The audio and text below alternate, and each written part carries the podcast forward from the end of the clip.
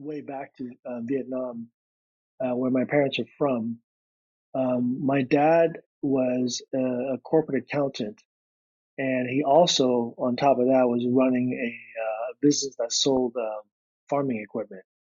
And so he was not he was not struggling in any way. Uh, but he saw the writing on the wall when you know the, the the the fall of Vietnam, the communists started coming down and taking over everything. He didn't see a future for us there, and so the the, the biggest you know eh, looking back, the biggest decision that my my parents made was to decide, hey, you know, we are to pack up everything uh, that we that we can carry and and take the kids and take a chance, uh, take this huge risk of uh, escaping Vietnam. Welcome to the Wolf Admin Podcast. Today I had a great discussion with Dr. Jason JT Tu. JT serves as the Vision Source co administrator of San Diego, and he's president elect of the California Optometric Association. I always enjoy speaking with JT, and today's conversation was no different. We discussed immigration, association involvement, and building tight knit communities. JT is doing big things in our profession, and you can see why when you understand his history. Please enjoy our conversation, and as always, if you want to get the most current episode, be sure to subscribe to the podcast and give us a five star review. Give me a sense of of your your path to the profession and, and what you really find interesting and challenging right now within the profession. My pathway to the profession. Wow.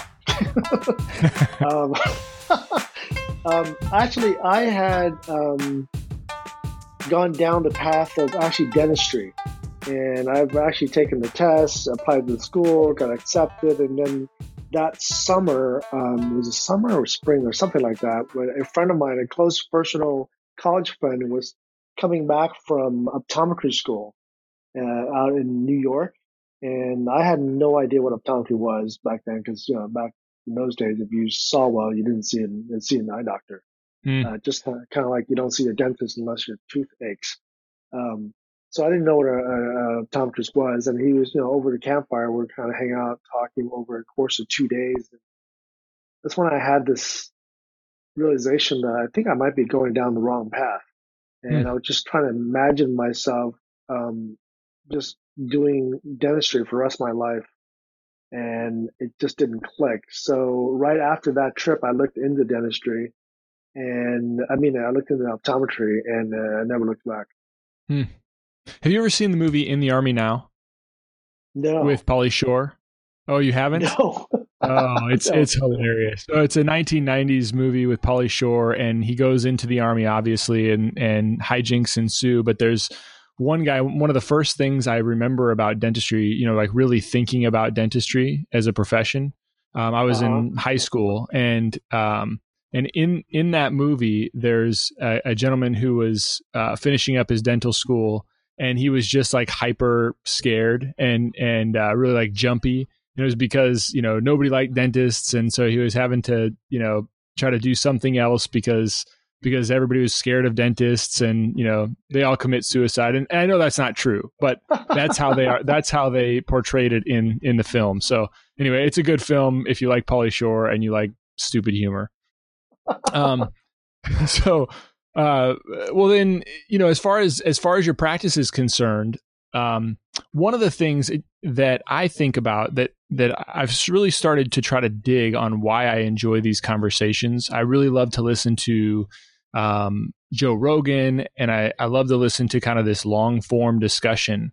And I've tried to figure out why I really enjoy that. And and I've sort of been able to articulate it a little bit better recently is that there's very few opportunities for us once you have kids and you're running a practice and even when you're, you know, within Vision Source and interacting with different people, there's still a lot of there's still very few opportunities where you get to sit down and just have a conversation with somebody and um, that that's meaningful. And what I see in you, one of the things that made me want to reach out to you is that I see that you have facilitated a lot of these sorts of of um, get-togethers that are relatively informal among among your Vision Source network. And uh, so, kind of tell me about that. What was your uh, thought process in doing that? am I reading this the right way? Um, did you have kind of a bigger intent? Well, you know, one of the reasons why I look, you know, in hindsight, uh, looking back at that decision not to go into dentistry, is my personality nature. My natural nature is, is you know, what you just said. These like long form conversations and discussions, and and I love getting to know people. I love talking to people, and so this profession fits me perfectly as far as that's concerned. Because you know, imagine mm-hmm. trying to have that with a patient who's got a tube stuck in their mouth. You know, there's not a lot of conversation going on. It's just a monologue. Um, so, you know, just going up, growing, I've always been this, that type of person who um, loves the more personable conversations, one on one, small group, things like that. I remember when I was um, in college and uh, um, and started going to church. Um, I I loved um, the you know the little small group um, discussions. I love meeting people one on one at the local coffee shop or something like that, just having discussions about things. Mm-hmm. And I think that's translated throughout my whole lifetime. Um, I'm constantly hosting things at my own house, just for you know different groups of friends, because uh, those are the kind of environments that I, I enjoy.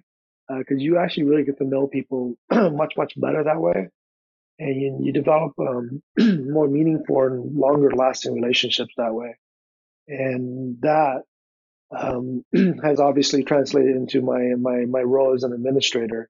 Um, you know, we have our monthly meetings, which I also like to keep as lively and as loose and as, you know, whatever as I can. And, what that does is it fosters this, this, this feel of like, I belong in this group. I actually know these people uh, I actually have a relationship with these people. And it's not just, okay, I'm coming because I need to learn this new program that I don't understand, mm-hmm. uh, which is fine. We provide that also. And Aaron's really good at helping me with that. Uh, but a lot of the, you know, I, I, I make a lot of decisions in my life also based on relationship, you know, as long as the numbers make sense, obviously, right? Um, mm-hmm. So then we then we started doing you know, even even more um, like nichey kind of meetings, and and, and not just a monthly meeting. Because outside of monthly meeting, that's where you really get to know people. And so we started doing, you know, like you know, what's what's our what's my favorite thing to do when we get together? It's either it's either a barbecue or um, you know, like the someone comes over and cooks something, and people bring either a bottle of wine or, or a couple of beers or something like that to share. Um, so we started thinking about that. So we're like, oh, okay, let's get together. And, uh, you know, San Diego is just full. I mean, just so many good breweries here. Mm-hmm. And you can throw, you can throw a rock in any direction. You'll hit a brewery. Um, so we decided, well, let's, let's do that. Let's, you know, let's get together at a brewery. Uh, they are, they're always, you know, really happy to, to host meetings and we'll bring in someone to talk about something. It doesn't really matter what it is. Um, we're not, you know, we are not, not paying for any of this stuff because sponsors, you know, they, they love to come to something like that. They get more one-on-one time with the doctors. Mm-hmm. And then mm-hmm. the rest of the time, we're just, you know, sitting there having a drink and then just sharing our lives or sharing about our businesses and practices and struggles and things we're doing well and things, things we're not doing so well. So that has served us really well here. Uh, have you always made it a point in your life to sort of um, connect with people? Is it something that's deliberate when you say, "Oh, yeah, I like to have people over, and we like to have cookouts"? And so, how can how can just sort of you know a group of docs, um, uh, say you know we're going to commit to this because I think that's the the biggest key is committing to being consistent. Uh, was is that a process for you that you have to stay on, or is that a, is yes. that just something that just comes natural? it, it is very um, it is very intentional. Um, what I what I do as far as trying to build relationships is very very intentional. when we were growing up, um, and I think this is why. Uh, when we were growing up, I mean, we were. Um, I, I, I'm not exaggerating when we when I say we're dirt. We were dirt poor. Uh, mm-hmm. there there were times in our lives where we were digging through the garbage at the back of a supermarket to find mm-hmm. food for the dinner.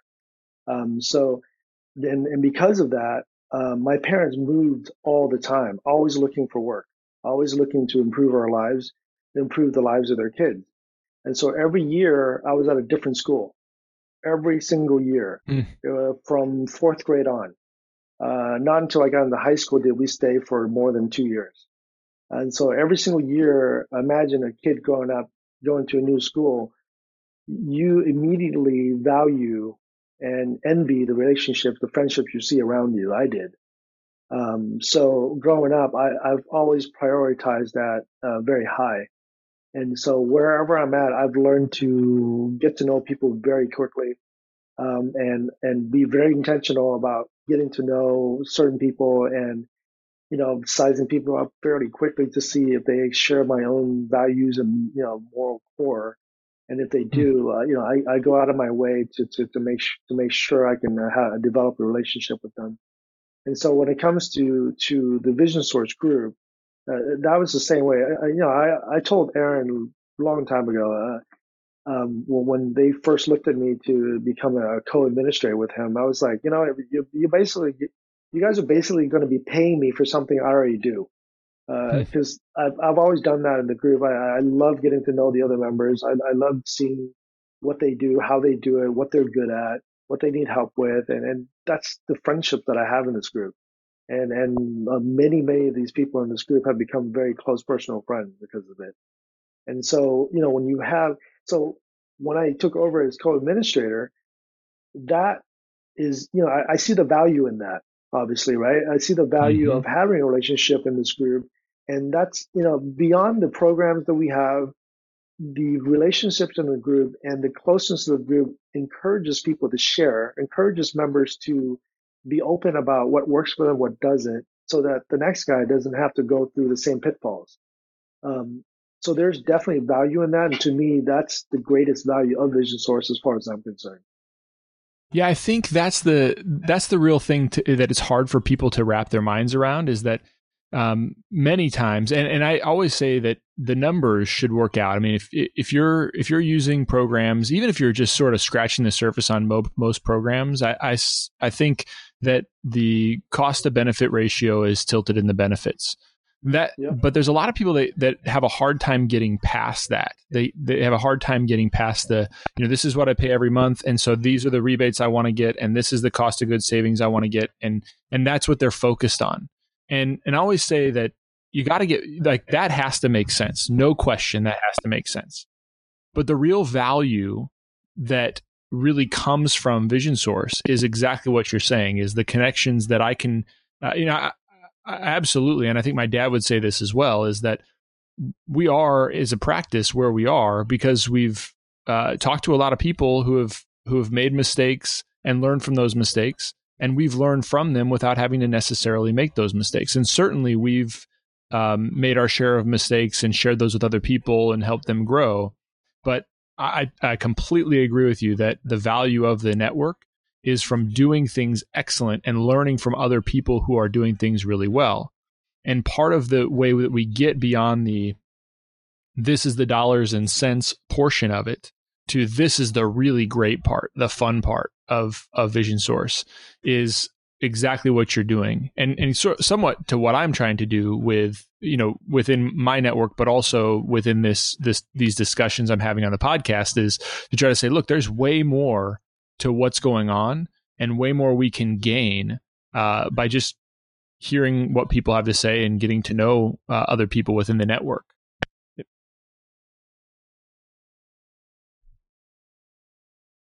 Do you think JT that um, when you think about how you grew up, um, and and we don't have to talk too much about this, but I think that's a pretty powerful story. Not many of us grew up where we were. Uh, I mean, I, I I probably don't know anybody honestly that grew up searching through trash bins for food. So that that seems to be really powerful. Tell me about the things that your parents did in order to uh, give you guys a better a better life and a better standard than they had.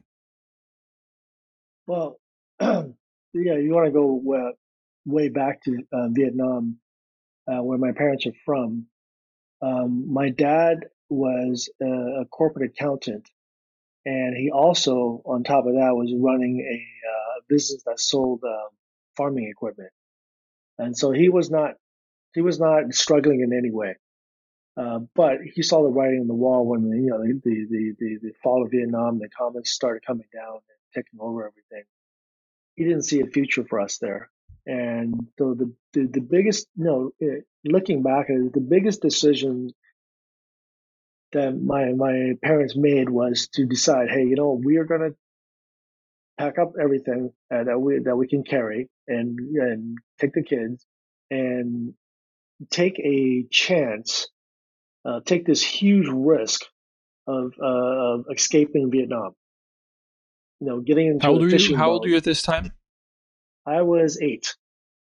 Hmm. Um, you know, Can you do you have fishing- memories? Do you have yeah. like oh yeah. pretty vivid memories of Vietnam? Oh yeah. Yes, I do. Yeah, I, I, I, st- I still remember that that night that we escaped.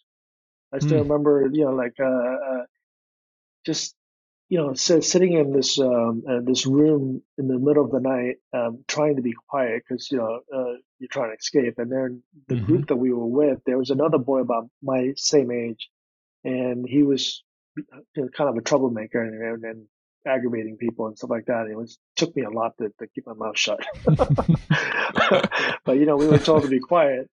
And then what you do is you go out and in the uh, in the darkness of the night, you hop into this little uh, boat and then you paddle out to the uh, the slightly bigger uh, boat that you actually take out to go fishing. And so everybody, um, you get out there and you jump over to the bigger boat or you climb up on ropes or whatever it is. Uh, I just remember being completely scared and I think I froze and, and then I hear my dad calling for me and then he was already on the other boat. And, um, uh, I'm thankful for whoever it was that, that grabbed me and threw me over to the other Mm. boat, um, in, in time before it took off.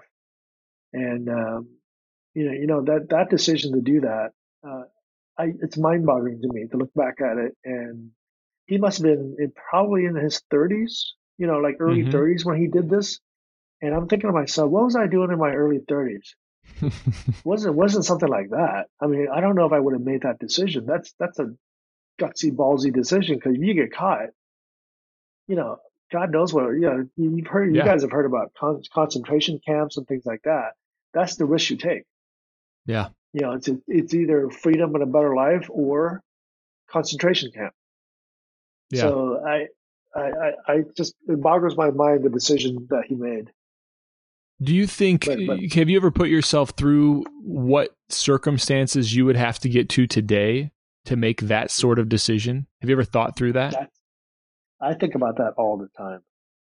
You know, I think about that all the time. I mean, um, as an adult, I mean, obviously, now that I have a family and I have kids, and and you know, this is why it's it's it's so fresh in my mind because I keep I think about it all the time. I think about like, how did he make this decision? I don't I don't I don't know I like what circumstances can come up in my life now that would prompt me to make a decision with that much of a risk. Uh, I, I, I still can't I can't concoct a situation where I would take that kind of risk. Well, I think you know circumstances.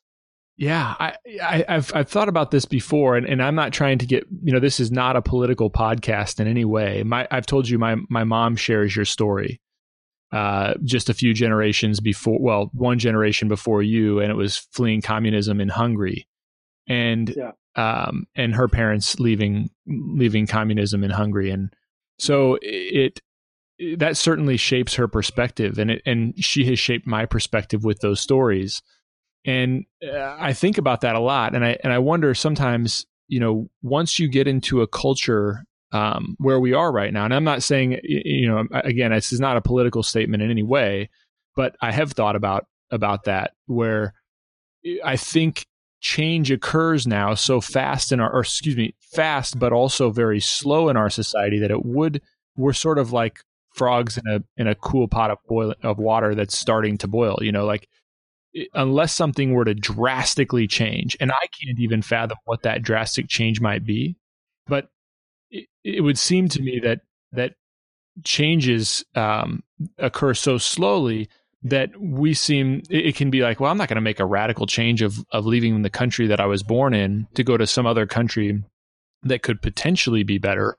uh, so for this one small adjustment, but then there might be another adjustment and another adjustment, another adjustment, and pretty soon you're not at the same place that you thought you. But you wouldn't ever get to the point of leaving because you've been able to adapt to those small adjustments over time. Uh, so was it drastic for them? I mean, your dad isn't around anymore. Is that correct? No, he's still here with me. So have you had conversations then? Oh yeah. Yeah. What what what was it for not, him? He's not the most he's not the most talkative guy in the world. Is that cultural very, or is that just him? It's it's very very cultural. Uh, uh-huh. Asian men Asian men are just not the most open people in the world. Uh, that's like growing up, me and him, like we just didn't see eye eye on a lot of things, and that was one of them. He just he just thought I talked too much and was way too social, was messing around all the time. You know, he, he was much much more stoic. Uh, obviously, he's gotten better with age. He's gotten he's softened up quite a bit with age, but uh, yeah, he's he's just never been much of a, a big talker. And and, and you know, like uh, hey, kids, gather around. I'm gonna tell you a story. yeah. Well, have you ever tried yeah, to? I mean, like, no, go ahead. Go ahead. No, it's like pulling teeth to get him to say anything. That's why you wanted to be a dentist. I realized I was wrong.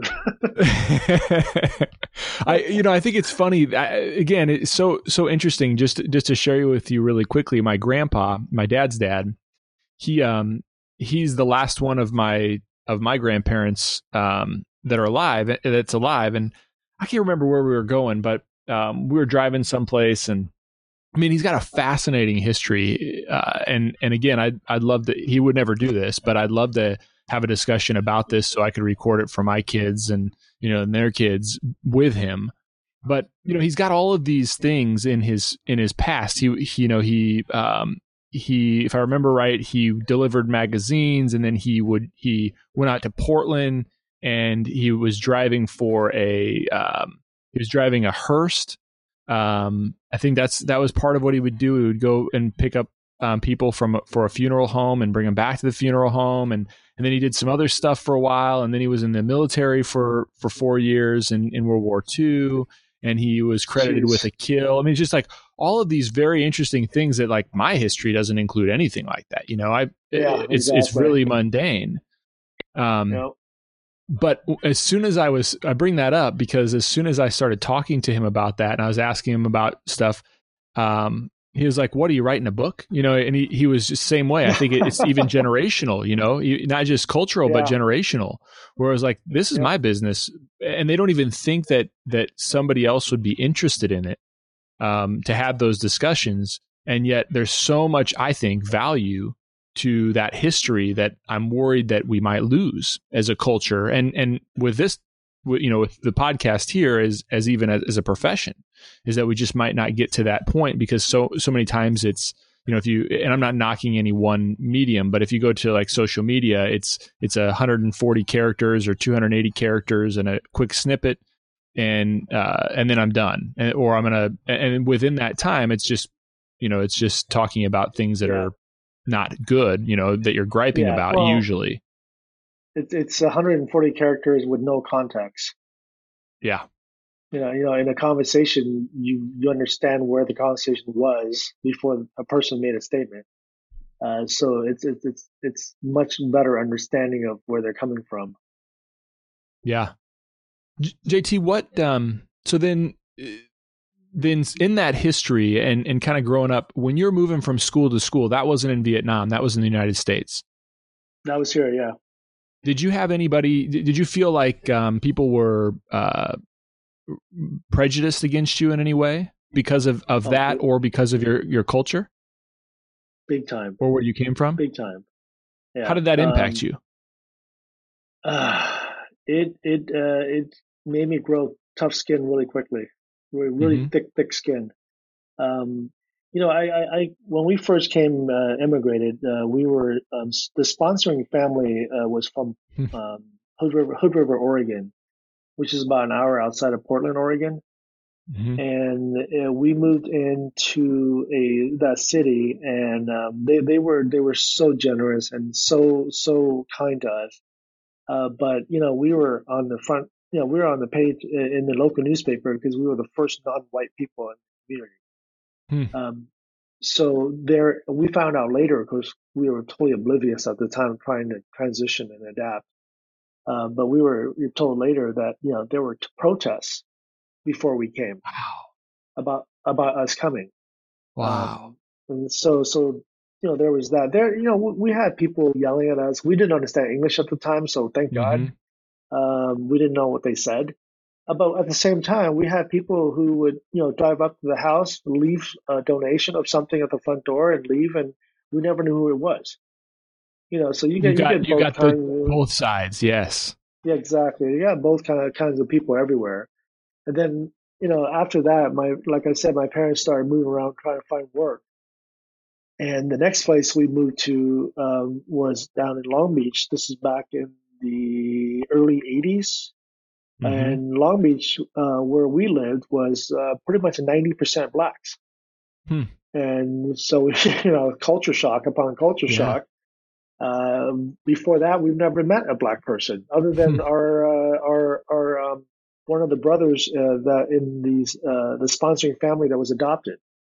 You know, so now we were, we're in a, an area with like 90% black people and, and we had to come to understand that. And a lot. Of, I mean, I got I got in my first fight there, just because you know I'm I'm I'm not I'm not with them. I'm I'm not a brother.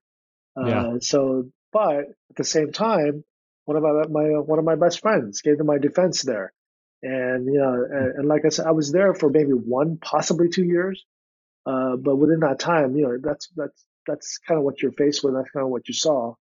That was one of the darkest hours of our family. Mm-hmm. Um, that was when we were, you know, like going through trash cans trying to find dinner. Mm. And I remember my mom um, uh, went out one night and she didn't come back for hours.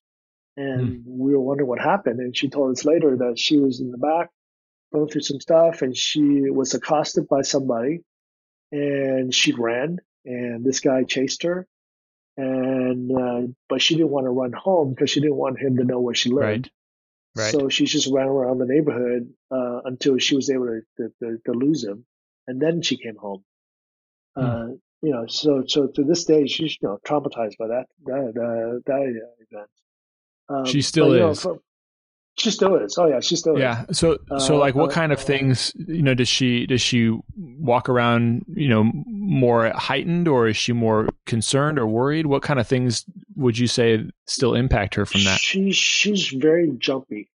Yeah, she's very jumpy, and every little sound, every little thing makes her jump.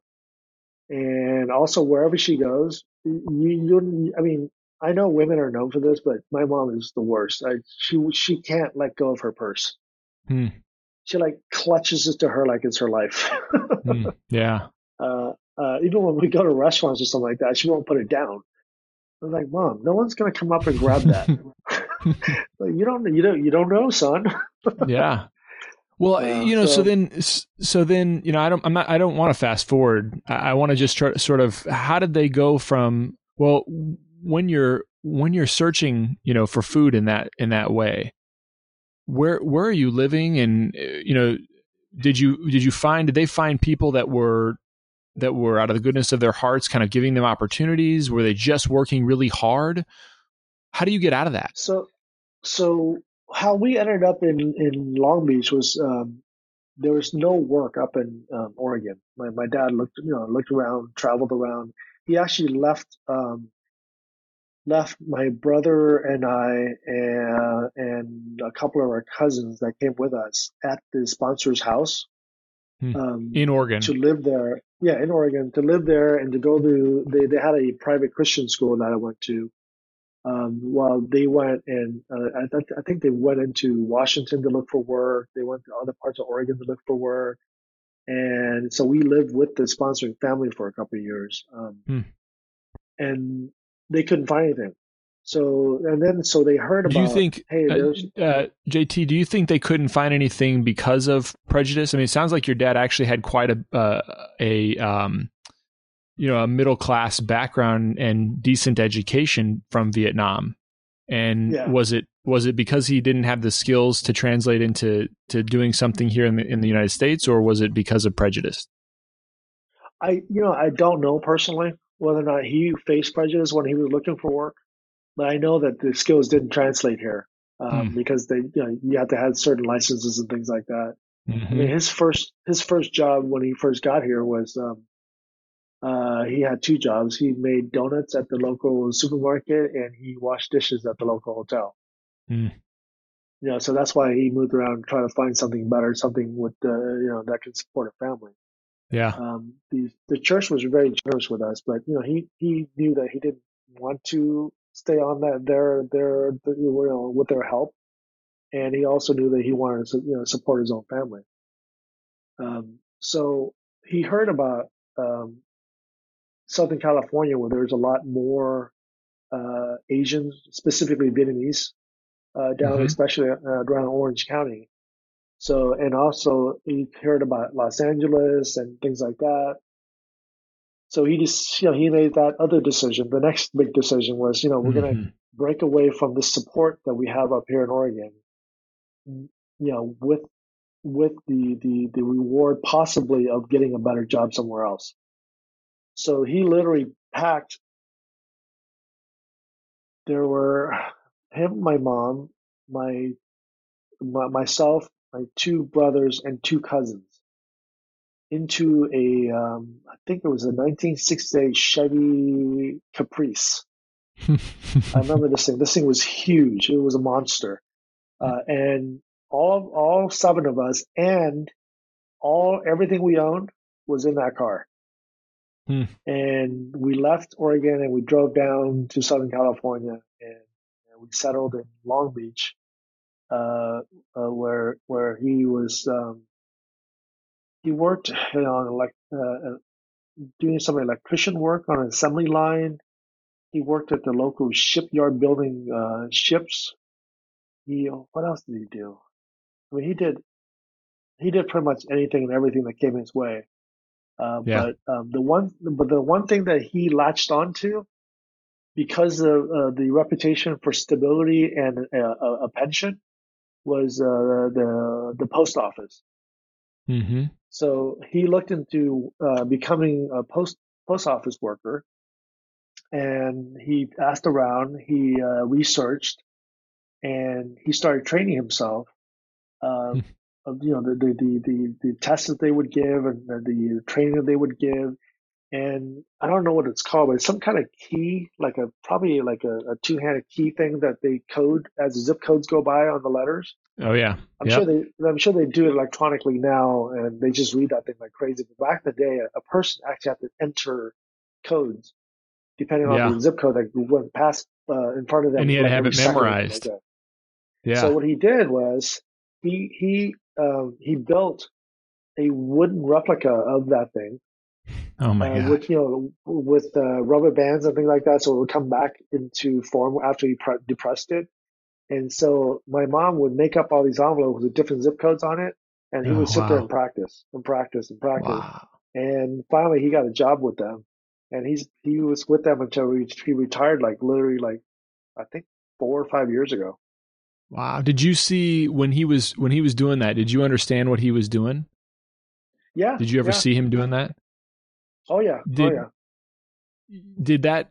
Uh, I mean, what drive to say I'm going to figure out a way to get a job where I think there's there's going to be long term success? I, I, just don't think that we see that now much. I no, mean, where no. you know, unless you're obviously going into a profession and you know that there's a specific path that you go, there's just very um, it just seems like there's very little I'm gonna I'm gonna work as hard as I can at doing this one thing. I'm gonna teach myself this one thing to to go get what most people would just consider today a job, yeah. right? Not a career, yep. just a job. Yep. And I'm not belittling what he was doing. I, I, think it's fascinating, and I think it's hugely commendable what he did. Uh, I know how hard that is. I actually worked. I mean, I don't. I never did that, but I know how hard it is, and and kind of the uh, the mental task that goes in you know, I worked at um, for just one summer. We had to do the same thing. I worked on a sort line at UPS at um, a UPS, and um, you know, everything a, t- a package would come down the, the the belt, and you'd you'd grab it, figure out which one of the twelve belts it needed to go to based on the zip code, and you have to throw it up there. And so, um, but but to actually build that on my own and figure out how to do it the right way is amazing. That, that that's just amazing to me.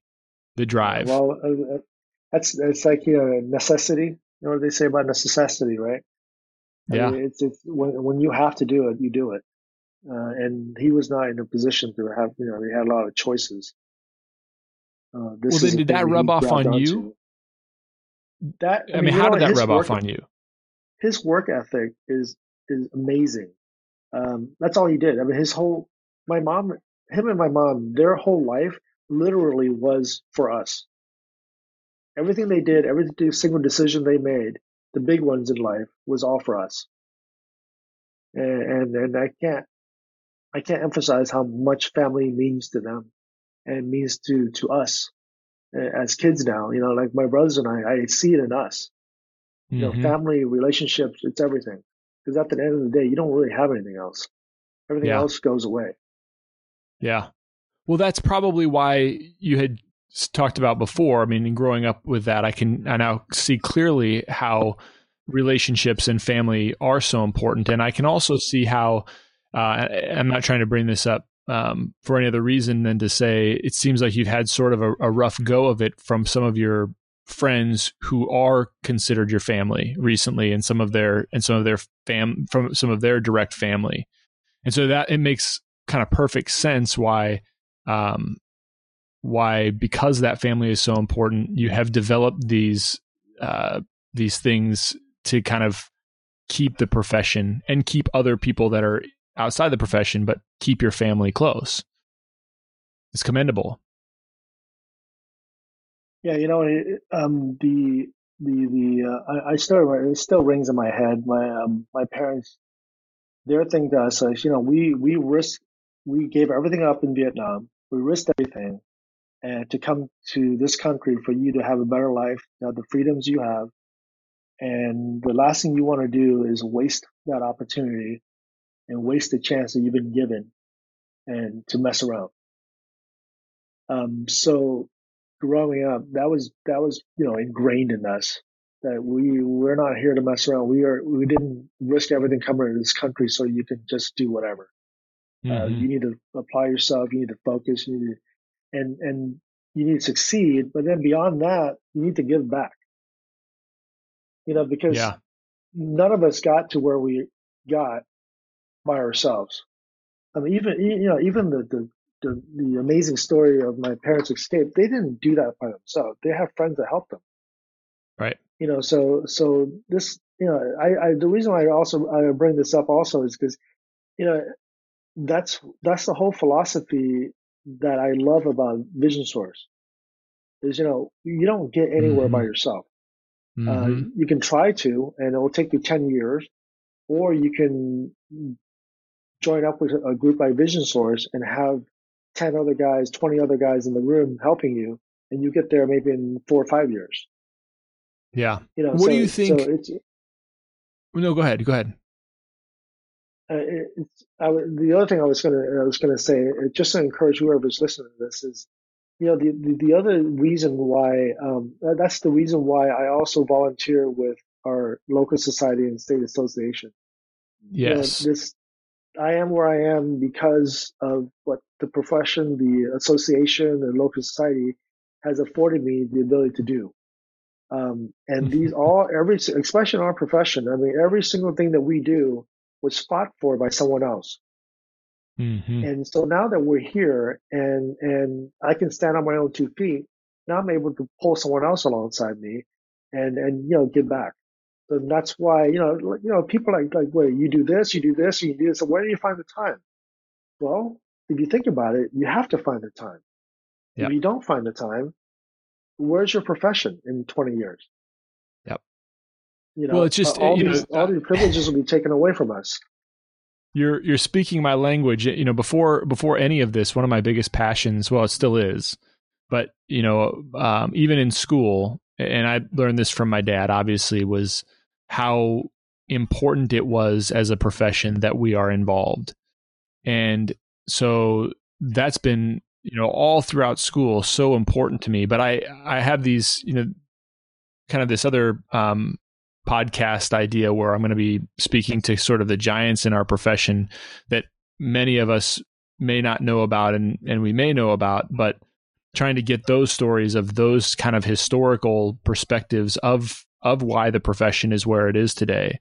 I'm just concerned that, and the reason I want to do that, and I'm lo- I love that you've brought this up, is that um, I think it it it is not real when you hear well 40 years ago our profession was to, to your and my generation it's not real when we hear or even the younger generations that we couldn't put a drop in an eye and we couldn't treat an eye a, you know an eye disease and um, and those battles were fought. But I, I, was so fortunate to to hear that growing up, to hear those stories, and then also throughout school to be able to interact with people who were fighting those battles. Not just my dad and you know in Nebraska fighting those battles as I was growing up, but hearing those same stories throughout school and throughout my training from guys that that you know not not only did they have you know no ability to even put any eye drops into an eye but then to fight for that ability and then to continue to grow and and change in their profession and to be able to treat the things they're treating now that they weren't trained to do when they were in school but their you know their postgraduate education allowed them to learn right because they have the basis of knowledge to do that it's just fascinating to me and, and I, I always every day i think you know i'm able to do the things i can do because of the things that people who have no idea who I am because they were working hard. And I think we have to give back. Yeah, you, know the, the the the thing one one of the things in our uh, in our profession that I find very not just interesting but kind of depressing is there mm. is a lot of us who have no idea that we're standing on someone else's shoulders. Have yeah, no backs, idea. Yeah. You, Shoulders of giants. You are, yeah, you are standing on someone's shoulder. You don't realize it because you're doing okay and you're making your money and you're going, taking a paycheck going home, but you're standing on someone else's shoulder. Not only do you not know who they are, you don't even know that you're standing on them. That's the, that's the thing that gets me. It's just like, you, you have to understand how our profession works. Well, I and, think JT, and, you know, you're, you're one of these people that I get the sense that um, if if anybody spends any significant time with you, they're they're not going to feel like that for very long. What's your sense of of kind of as because you are president elect, vice president of the COA now, treasurer? Yes. What's your treasurer? Pres- president elect. President elect. And so, uh, you know, you now fill that that huge role. Uh, how many members are are in the COA right now, and how many non-members? or how, how many dues paying members and non dues paying members, right? Because everybody gets to stand on everybody's shoulders, right? Exactly. It doesn't matter yeah. if you're paying or not. You're standing right. on someone else's shoulder. Yeah. Um, I don't know the exact figure for for California itself. I'm gonna I'm gonna take a stab at it and probably say 2,500. Okay. Uh, or um, or uh, uh, uh, just member, uh, just uh, doctors in general. And of those, we usually get about somewhere 45, 50% are COA members, okay. actual dues paying members. How have you been and able to figure, communicate? Go ahead, go ahead.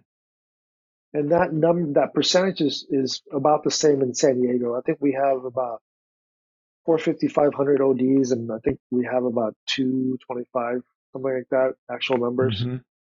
Yeah. Do you, how do you communicate then? Like, first of all, do you even run in the same circles as some of the the non dues paying members? You know, some of the the quote unquote non members. Do you even have a, an opportunity to interact with them? Or and so that's the first question. So the the this is from my Christian uh, Christian background. Um, you, you, you don't you it's like you can't you can't keep preaching to the choir, right? You got to get out there yep. in the real world right. if you want to have any effect or any any kind of uh, uh, uh, you want to spread the gospel at all. So anyway, so if you want to spread the gospel of COA and organized optometry, you can't hang out with just members.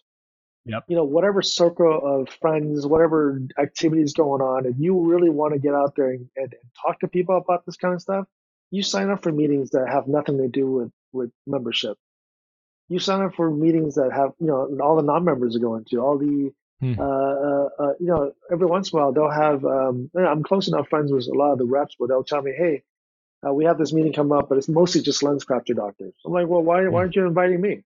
Well, you can come if you want. Of course, I want to come. I mean, that's yeah. are you kidding me?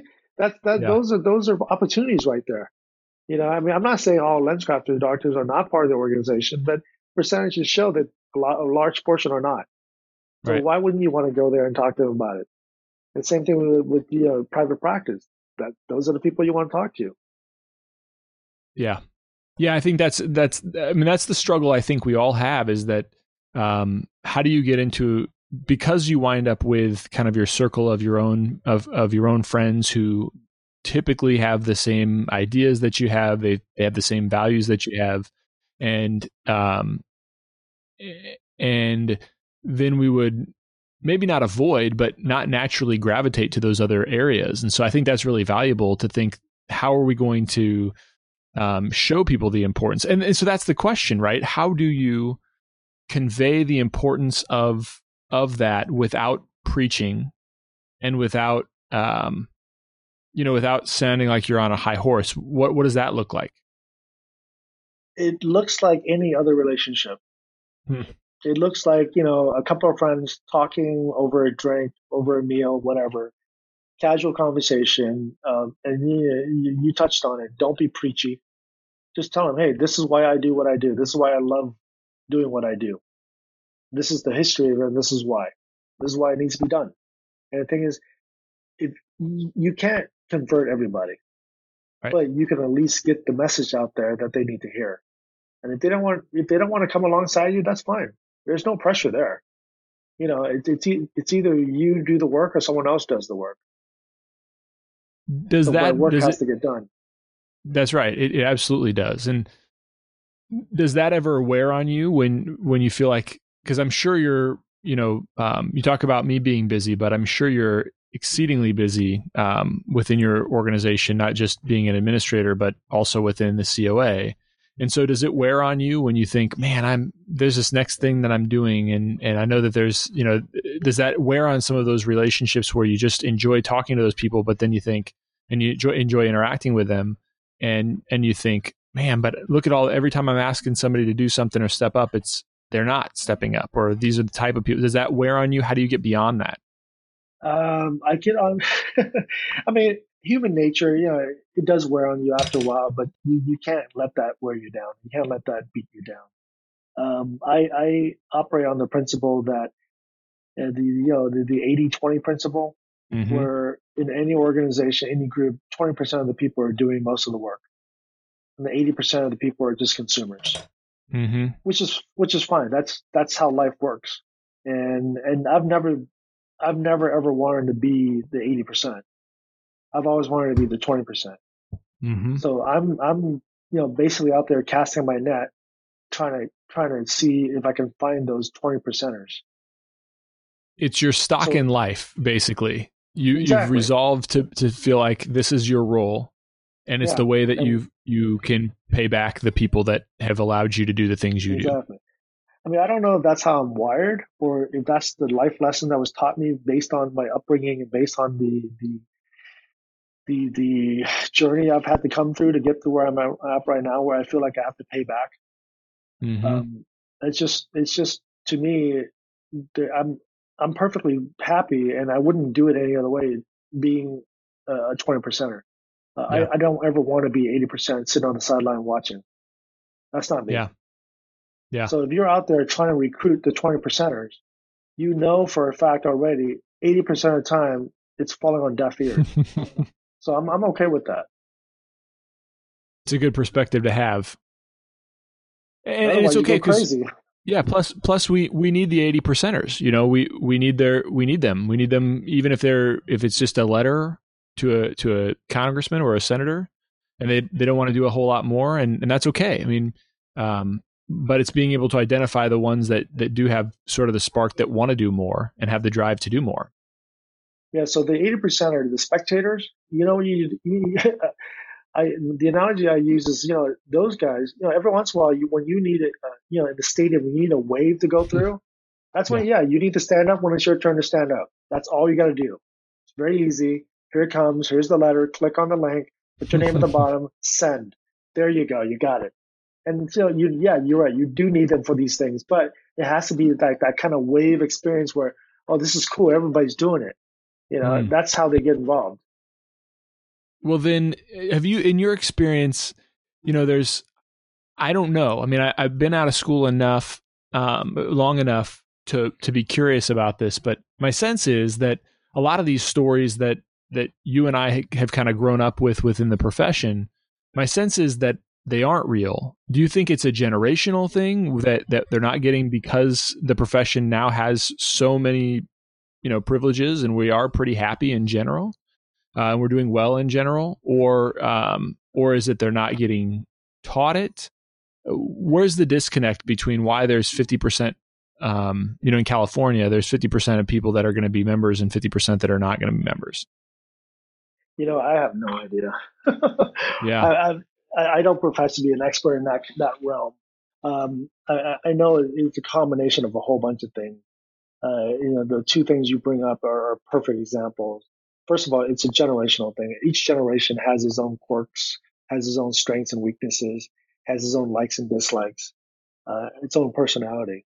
And then also, you know, the, the current time that we're in right now, you know, we are, you know, for the most part, except for Massachusetts, the most mm-hmm. of us are sitting sitting pretty and doing well in our profession given our current uh, privileges. Maybe we're at a point now where we, we're kind of you know happy yeah. and not hungry hungry anymore. You know, it's what they they say about athletes. You know, once they get that fat contract, they kind of mm. just sit back and relax and don't perform as much. Uh, maybe that's where we are. I don't know. Yeah, it's not everybody though, and uh, but I, I, agree. I think there's something to that. I and, and part of again, I'm not trying to keep bringing this up, but but I I think part of it is that um you know perhaps you and I have just heard enough of those stories firsthand over time, and perhaps some of these types of discussions, if they get in the right people's hands, they will see they they will as, as long as they get them there early enough and they and they care about about a discussion like this uh, they get to see some of those um, some of those giants who have allowed us to do what we're doing. Yeah, this is why I love um, I love any event that I can get myself to that involves students. Yeah. Um, you know, any any of those events, I, I, love talking to students. I love talking to the ones who are about to graduate. You know, and they're they're having their sights on what they want to do with their life, how they want their career to proceed. I love talking to those guys. You know, the the the the door is so open. You know, when you when you come out of school, you're just compl- you know you're you're only limited by what you think you can do, and uh, you know I, there's just so much potential for for them when they come out of school, and and um and even though I think debt can be crushing, both literally and even even if it's um, just psychologically crushing, um, you know that that does definitely play, play a problem for for our profession and any healthcare profession really. But um, but there are ways to manage it and there are ways to overcome it in a in a really effective way. Um, but it it I, I think it always comes back to it's just about working hard i mean for me it's just about i'm not i'm not smarter than most people um, i'm not more charismatic than most people uh, I've been lucky for sure in in a lot of ways, but I I tend to just think that you got to hustle. Um, and so there's something to that. Oh yeah, I, I, I saw that when my parents were growing up. I don't think there was ever a time my parents, both of them, didn't have at least two jobs. Well, and you don't have two jobs. I mean, you don't just have one job, right? I mean, no. you've got You've got at least at least two, probably three if you include. I know you're not getting paid, but uh, you know probably three when you include what you're doing for the COA. And so I guess you know I, I do want to be respectful of your time, and and so I want to I want to sort of get back to. Um, you made the comment of your parents always working, and we've kind of talked about work and, and working hard here. But I also get the sense, JT, that you you know how to relax.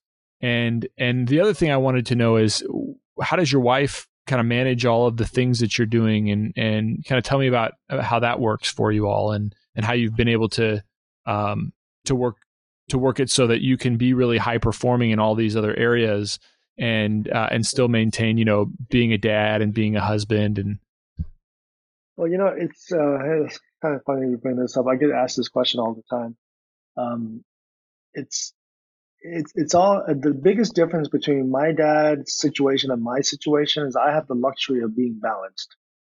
He mm. didn't have that luxury. He he had to work uh, uh, all his waking hours just to make ends meet. I have the luxury now of you know because of my parents of having balance in my life and making time for family, making time for my church, making time for my uh, my extended family and doing COA stuff and doing Vision Source stuff and doing uh, some speaking engagements. Um, and and and if you look at your if you look at your your your time, your your seven, you know, your first the, the first your, your week, right? If you look yep. at your week, you got the seven days. What are those days dedicated to? Now you take those seven days, you take those dedicated days for you know family, church, whatever, and you break it up. How many hours do you have in that day? Now, break that down. How many of those hours are you actually using? Are you being productive at something? Um, now, and, and, that includes that includes family time. That includes um, date night with the wife. That includes my own personal. I have to have time to myself. I can't function yeah. unless I have alone time. Um, so that includes all that stuff. But that to me is part of being productive.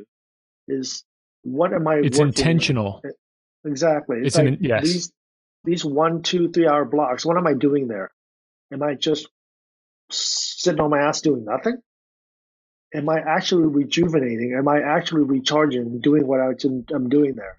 And I, I still remember um, a couple years ago when my son, who's 18 now, and, and you know, dad is a kook.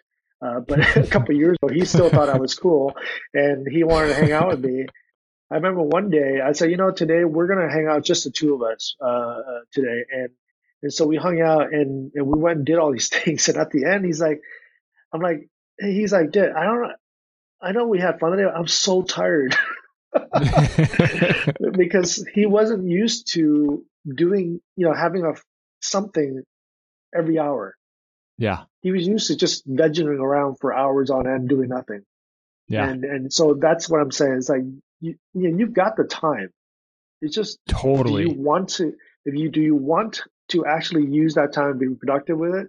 Or if you're not that personality type, that's fine too. But you know, it, you got to look at your your your life and and you got to break it up. And, and and if you want to, if you're intentional about it, you can have balance. You can do all these things and still have a happy wife and a happy family, and still take care of your church responsibilities and take care of all these things.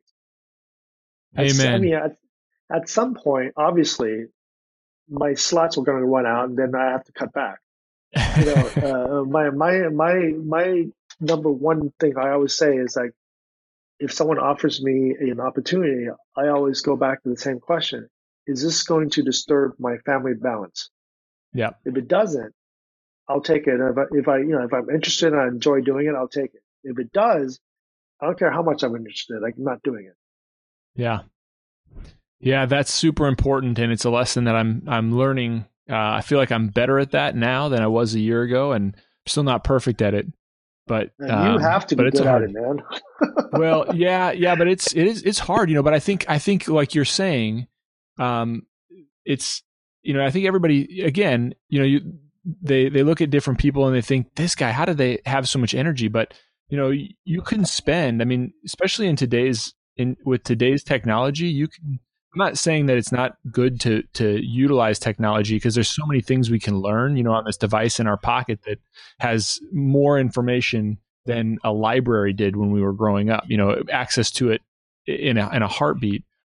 But it can also we're in such a weird time because you can also use all of that information where it's just you know you're just completely zoning out and so I just make make a conscious effort, like you're you're talking about, is that I have basically blocks during the day, and I try never to zone out. I, I can't say that that doesn't happen, right? It, it does. I, I, do get on Clash yeah. of Clans every now and then, you know.